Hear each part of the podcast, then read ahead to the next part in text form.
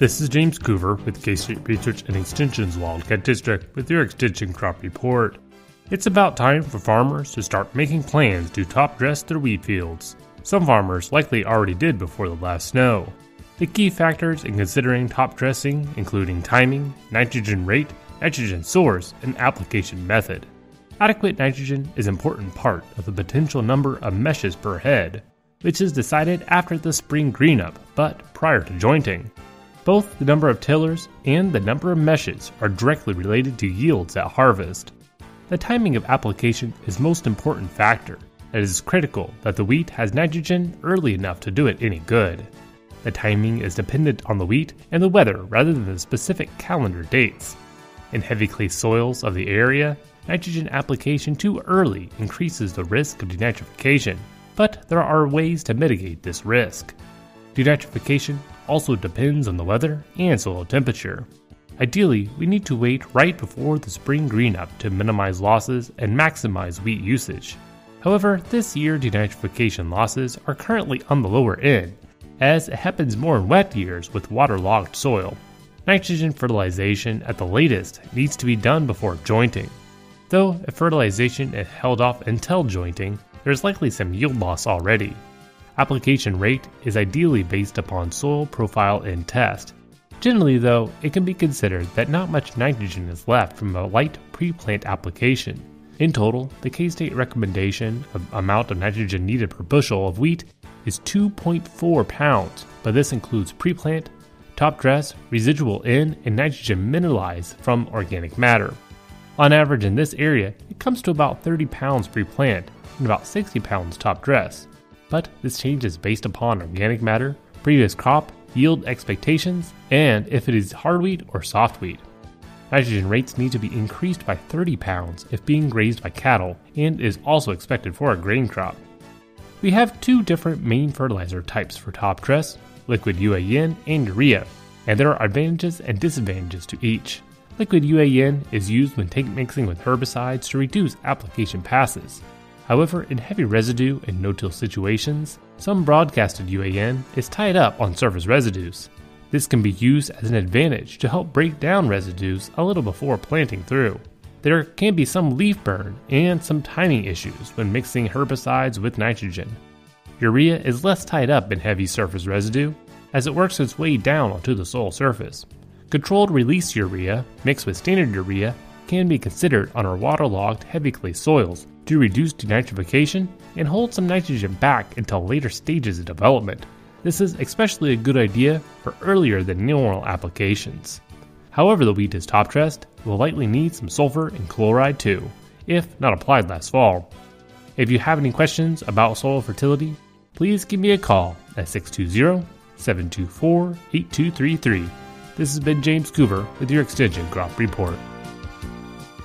Next up, we'll have Wendy Powell, Livestock Production Agent for the Wildcat District. Hi, this is Wendy Powell, your Livestock Production Agent with the Wildcat Extension District. Farmers and ranchers face risk every day. Individual producers have tools to mitigate risk, such as vaccination and irrigation, but never have complete control over production outcomes. Price risk is one example of the many types of risk that can influence farm income. For cow-calf producers that are calving now or within the next few months, breeding decisions were made over nine months ago. However, it'll be another six months that most producers receive any income from that decision.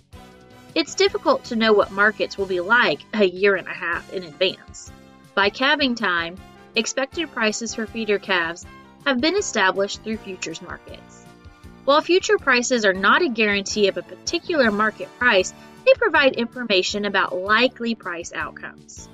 Price risk is not about whether expected prices are high or low, but whether market prices are different than expected. Let's say a producer calves in April and plans to sell in October. Today, October feeder futures are around $185 per hundredweight. So, 185 is the expected market price for October of 2022. It's the best estimate for average national prices in October, based on currently available information. The price risk faced by the producer is that when October arrives, prices may have dropped below that $85 per hundredweight. If that happens, will the producer still be able to make a profit? In some years, prices decline or stay the same. The most recent drop lately was in 2015. In April 2015, October feeder cattle futures were around $214 per hundredweight. By October, prices had declined to around $183 per hundredweight. Some producers might still have made money at 183, but this was quite a bit less than April expectations. Another example is in 2014. October future prices were high in April, but actual October prices were a little higher. In 2017, the actual October price was almost $10 higher than expected. In 2020, the expected and actual prices were similar, around $140 per hundredweight. While actual prices end up being higher than expected, we call it upside risk. Most producers are worried about price declines or downside risk. Producers may also face unexpected declines in local prices might not be reflected in the national or futures markets. This is basis risk. Essentially, basis risk is the difference between the nearby futures price and the local cash prices. Plainly, prices at the local sell barn may experience a larger decline than futures prices. To summarize, price risk management is not just about getting a high price. It's about protecting yourself from declines in the expected market. This segment has been adopted from the K State Research and Extension's Ag Policy Expert. For more information, give me a call at the Labette County Extension Office, 620 784 5337. Thanks, Wendy. And now, here's Adaven Scronce, Natural Resource and Diversified Ag Agent, with her report. This is Adaven Scronce, one of the Agriculture and Natural Resource Agents from the K-State Research and Extension Wildcat District of Crawford, Labette, Montgomery, and Wilson counties with your K-State Research and Extension report. If you are looking into what type of animals you could raise if you have a limited amount of acres, you may have considered raising rabbits, or more specifically, meat rabbits as an option. Raising rabbits is fairly easy and the cost to start raising them is relatively low. If you are considering raising meat rabbits, you will first want to determine your goals.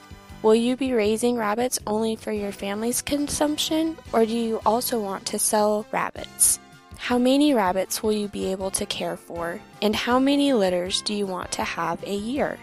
After you have determined the goals and answered these questions, and are ready to buy rabbits, you will need to know what characteristics determine a good rabbit and which breed of rabbit you will want to raise.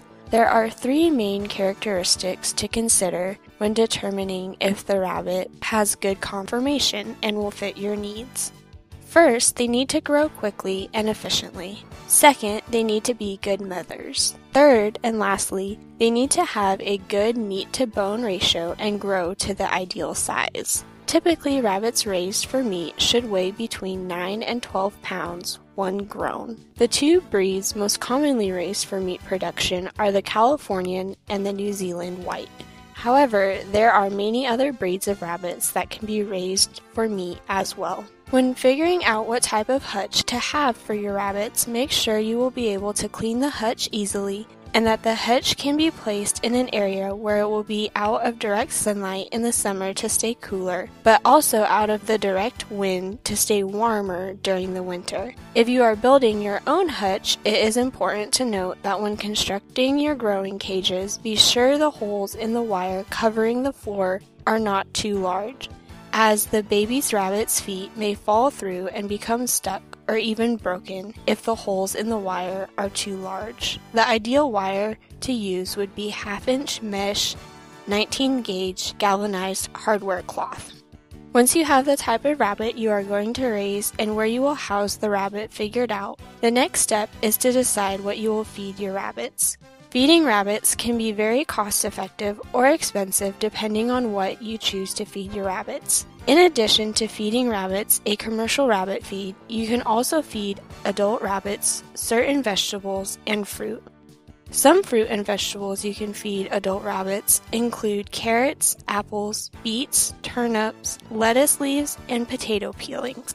From the K State Research and Extension Wildcat District, this has been Adaven Scronce with your K State Research and Extension report. Thank you, David. And now, here is Jesse Gilmore with his report. With K State Research and Extension's Wildcat District, this is Jesse Gilmore bringing you this week's edition of the Hort Report. For people who have never shown an exhibit at a county fair, preparing flowers, fruit, or vegetables may seem like a daunting task, but there are standards that can help set you up for the best chance of success. For fruits and vegetables, the number of specimens you will need for an exhibit will depend on what type of food you're showing. Large vegetables like melons, squash, and eggplants only need one, Small vegetables like beans and peas need 12, and most other garden vegetables will need 5. Tree fruits will need 5 or 10, and bush fruits will need 1 pint. Food plants should be chosen based on general maturity and condition. No matter which type of food you're showing, all specimens should be mature enough that they could be eaten by the judges on the spot. Avoid showing specimens that are overripe or wilted, or should have been left a little longer on the plant. Some vegetables, leafy greens, beans, and strawberries in particular, will wilt very quickly after being cut off from the plant, so harvesting as close to exhibition time as possible will prolong the life and quality of your exhibit. The fruit or vegetables that you show should all be a typical size, shape, and color for the plant and should be consistent. Uniformity in an exhibit will go the longest way towards a successful fair exhibit. Flowers are less popular as exhibits at fairs, if only because most people would rather keep them in the garden, but standards also exist for flower exhibits. Spike form flowers should be cut when about two thirds of the florets have opened, with the other third budding.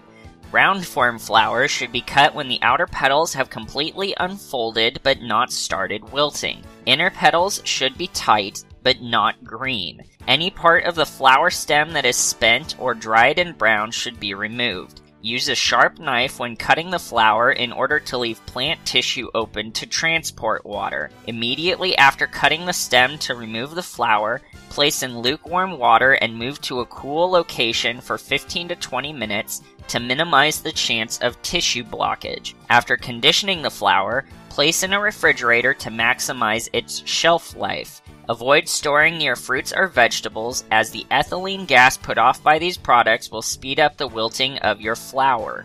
Decorating your exhibit is allowed, but keep decorations to a minimum so you don't detract from the plants, which should be the main focal point of your exhibit.